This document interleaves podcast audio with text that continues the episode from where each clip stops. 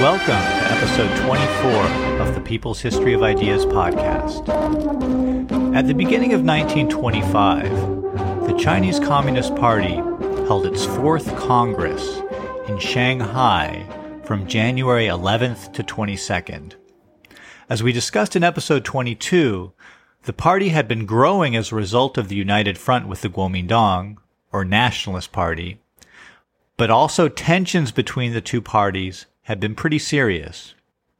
A major theme of the Fourth Congress was in determining how to proceed with independent labor organizing and how that fit in with the United Front strategy. And the determination was made that as the party of the working class, the Communist Party should mainly proceed with organizing workers under its own banner. Although, as we'll soon see, it was much easier to disentangle the nationalist revolution from the workers' revolution conceptually in theory than it was to do so concretely in practice. In the resolution on the labor movement, which was adopted at the Congress, the relationship between the labor movement and the nationalist movement was described in the following terms. The most important mission of the Chinese working class at present is not only to emphasize theoretically, its own independent labor movement, but also to participate in the nationalist revolution in order to gain the leading position. In practice, moreover, this is to adapt to the fact that it is easier to develop the labor movement as the nationalist movement unfolds.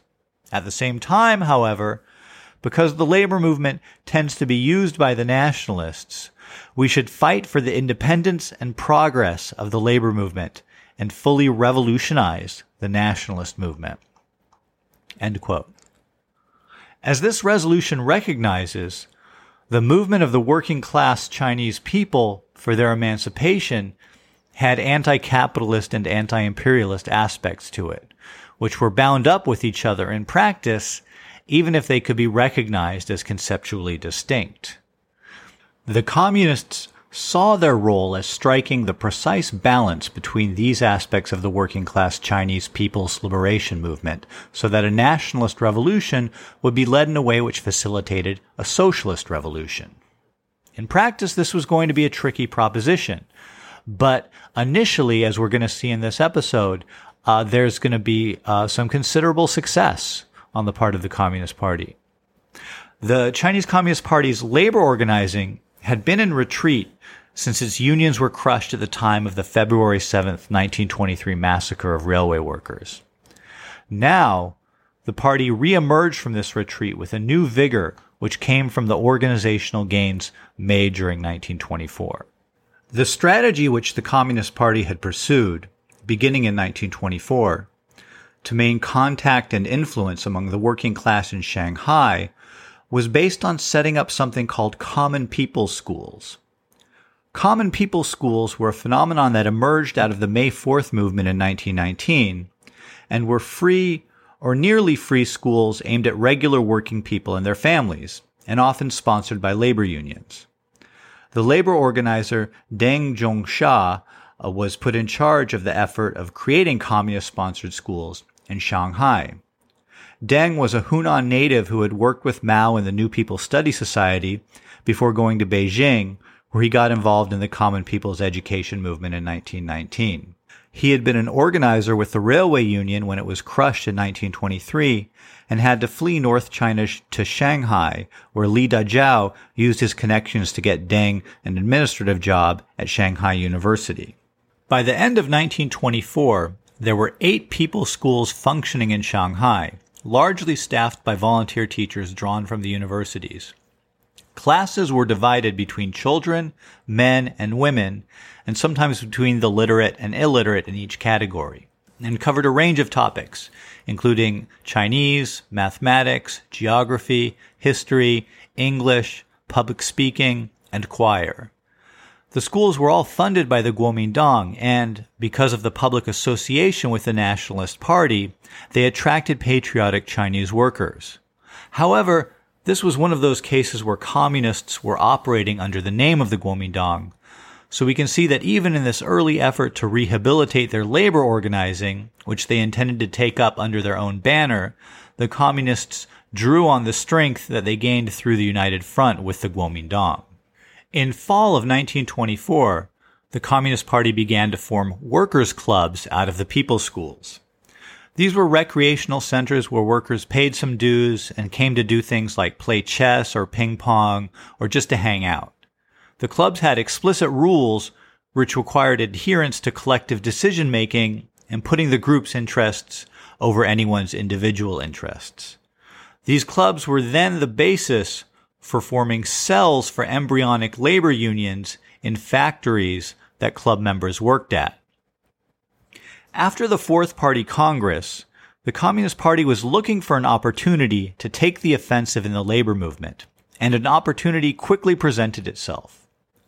On February 2nd, a 12 year old girl working the night shift was caught asleep at her workstation in a Naigai Cotton Company mill. The Japanese supervisor kicked the girl, and when an older woman complained about the beating, she got slapped. About 50 men who worked in the mill expressed their indignation at the treatment of the girl and the woman. This was an especially noteworthy act of solidarity because the men were in the process of being replaced by young girls like the one who had been kicked. In a real life illustration of the process described by Marx in Capital of how, where legal, companies will use advances in machinery to fire more expensive adult labor for cheaper child labor if adult strength and skill is no longer necessary to do the job. When the men spoke up, they were all summarily fired. Now, Naigai Cotton made workers make deposits on the materials they were working as a form of labor control. Naturally, the workers who were fired wanted their deposits back. But when six of the men came back a couple days later to get back the money they'd deposited with the company, they were accused of trying to stir up a strike and arrested, with one of them kept in jail for three weeks.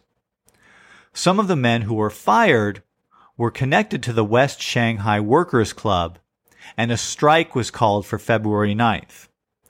The reason for the delay of a few days was so that workers would get their pay right before the strike, because uh, funding of the, of the strike was going to be a major issue.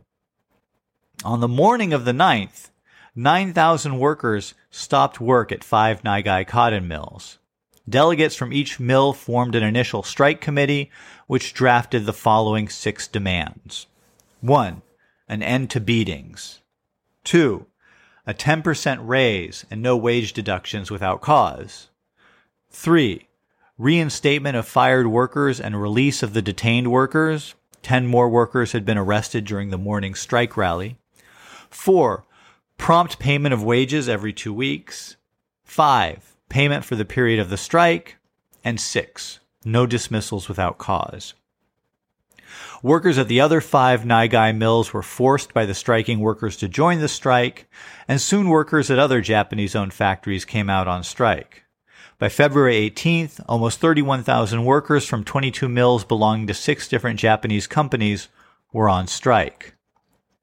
As we can see, even though the actual demands raised by the strikers contained no nationalist demands, the fact that the strike was aimed at only Japanese companies demonstrated a clear nationalist motivation and political content.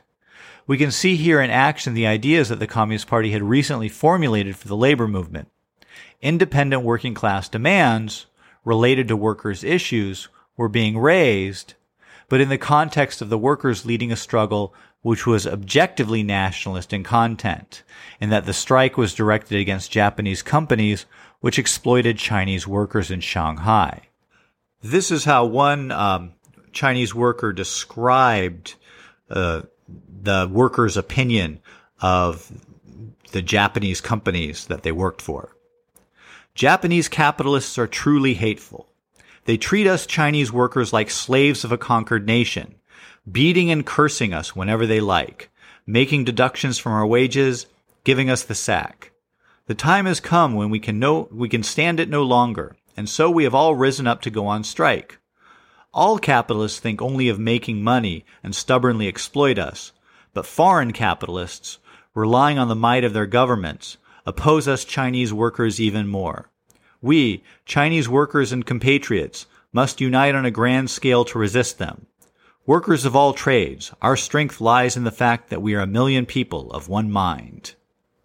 Working behind the scenes were Deng Zhongxia and another Hunanese communist and former New People Study Society member, Li Lisan. Li had gone to France in 1919 as part of a work study program called the Diligent Work Frugal Study Movement. He got involved in communist activities in France and was deported in 1921 after Chinese students held a raucous protest in Lyons in protest against the conditions of their poorly managed work study program. He was known for his short temper, and once, when he was losing a chess game on the long sea voyage back to China from France, he picked up the chessboard and threw it overboard. When he got back to China, he was sent by Mao, who was running the communist organization in Hunan, to help set up a school at the Anyuan coal mine, which became the seed from which communist organization at the mine grew. By the end of 1924, there were about 300 party members at Anyuan, which was about one third of the total party membership at the time. So Li Li San and Deng Zhongxia were the day-to-day leaders of the strike and formed a central strike committee with the leaders of the West Shanghai Workers Club and with Yang Zhihua, a communist woman who had divorced her husband to join the Communist Party and whose rebellious nature thrilled the women workers from the cotton mills. And for all important matters, Li and Deng also consulted with Chen Duxiu and Gregory Voitinsky, who was back in China as a Comintern advisor to the Communist Party. In all, it was only about 15 communists, 10 of whom were members of the Youth League, who actively led the strike of thousands of workers. At the intermediate levels of strike organization, we can identify three main groups. The first were student volunteers. The North China Herald described the role of students in the strike in these words. In the riots of last Tuesday and again on Sunday, students were seen among the ranters and flag waggers, one or two of them even being girls. And although the boy or girl who runs out to shout for the strikers, in a spasm of deluded self-righteousness, may be an object more pathetic than blamable, at the back of them is often a teacher of vituperous malignity. This passage also gives you some sense of what sort of attitude the mainstream press took toward the strike. Another group that played an important role in the strikes were foremen and interpreters from the cotton mills. This may sound surprising, but if you remember from episode 19, the way traditional Chinese labor organization worked was that secret societies controlled worker hiring at factories by having secret society members in foreman positions and then workers had to join the secret society and pay off the foreman to get hired. While this was exploitative, it also meant that the secret society provided a ready-made organization of workers if the foreman supported the strike, since all the workers who owed him loyalty would go on strike with him. The third group that played an important role in organizing the strike were a newly emerging layer of worker activists who had been cultivated by the West Shanghai Workers Club. This was the most important group for the communists, and these workers would go on to become important activists as communist labor organizers moving forward. The strike ended up lasting three weeks and was settled on March 1st with the help of the Shanghai Chamber of Commerce, an organization which you might remember from episode 20. The terms on which the strike ended certainly looked like a defeat. Basically, none of the demands of the strikers were met except that they be paid on time every two weeks. Companies promised to investigate cases of abuse that were reported to them and did not rehire the workers who were fired or grant any raise in wages. Even though the cotton market was doing well, the Japanese mill owners did not want to be seen as caving in to demands made by an overtly anti-Japanese strike. The pressure to end the strike had become pretty severe by March 1st. There had been no strike fund when the strike began, so fundraising had been a major effort during the strike. The Red International of Trade Unions, the Profintern, based in Moscow, had sent 30,000 rubles to aid the strike, but these were the days before instant money transfers, and the money didn't arrive until after the strike was over. Also, police repression and jailing of striking workers had become a major thing and was taking its toll. So, the strike doesn't seem like a victory. Yet, in histories produced in China, it's considered a victory. And if we look at how the workers themselves behaved when the strike ended, we can also see that they considered it a victory. When the workers went back to their jobs, at least when those who still had jobs went back to them, they went singing and had banners and set off firecrackers, like it was a big celebration. Even though the workers' demands weren't met, the act of having sustained the strike for three weeks was seen as a major achievement. And the boost both to the worker morale and to worker organization had been considerable. For the Communist Party, likewise, the feeling was that they had quickly been able to put into action their policy of creating a worker-led anti-imperialist movement centered on the demands of the working class. One of the main results of the strike was the formation of a cotton workers union led by the Communist Party. Although the Japanese mills took quick action to fire worker militants, the union quickly grew to around 10,000 members, about 50 of whom joined the Communist Party. Clearly, it was only a matter of time before another showdown would take place, and the Japanese cotton mill owners couldn't resist deliberately provoking their workers. On May 7th, the anniversary of when the Japanese government had given its 21 demands ultimatum to China in 1915, in which it demanded all sorts of special rights to exploit China and which was commemorated as National Humiliation Day in China, the Japanese mill owners announced that they were imposing a ban on unions at their plants and that any further worker unrest would be met with lockouts. It took another week for a precipitating incident to take place. On May 14th, two workers were fired for unreliability at one mill, which led to a scuffle in which five workers beat up a Chinese foreman. Those workers were arrested and fired, and the night shift at the mill responded by staging a work slowdown. In accordance with the new policy of the Japanese mill owners, the mill closed up and announced a lockout.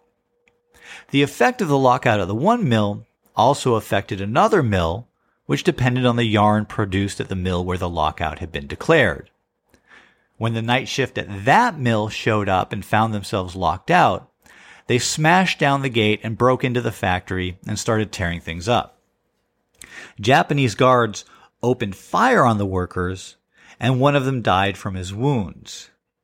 The next day, an association to wipe out the disgrace of the Japanese atrocity was founded, and on May 24th, a memorial meeting of about 10,000 people, 90% of whom were workers, was held for the martyred worker. The events had been set in motion for what was going to become known as the May 30th movement, which we'll move on to in a future episode. Between the Fourth Congress in January and the end of May, the Communist Party's membership in Shanghai had almost tripled, from around 110 to 300. These numbers might seem small, but party members were not just people who liked the idea of communism. They were people who had dedicated their lives to the cause, and under the right conditions, when the party organization was functioning effectively and the masses were responsive, a single communist could have a huge impact. Keep in mind that only four or five actual party members were involved in organizing the February strike at the Japanese mills. This story is actually just the prologue to something even bigger which is coming on May 30th, 1925, and we'll come back to that soon. But next episode, in response to listener request, we'll use history to explore a question that a lot of people have on their minds these days what constitutes a revolutionary situation? And before uh, we end the episode here, I want to remind listeners that you can get in touch at hello at people'shistoryofideas.com. If there's anything that isn't clear or you have any requests for future episodes, I uh, would really welcome hearing from listeners. I'm happy to expand or clarify things. And also, if you made it this far in the podcast, you're probably getting something from this. If you leave a review or a rating for the show, that will help other people find the show. So please consider doing that. All right, see you next time.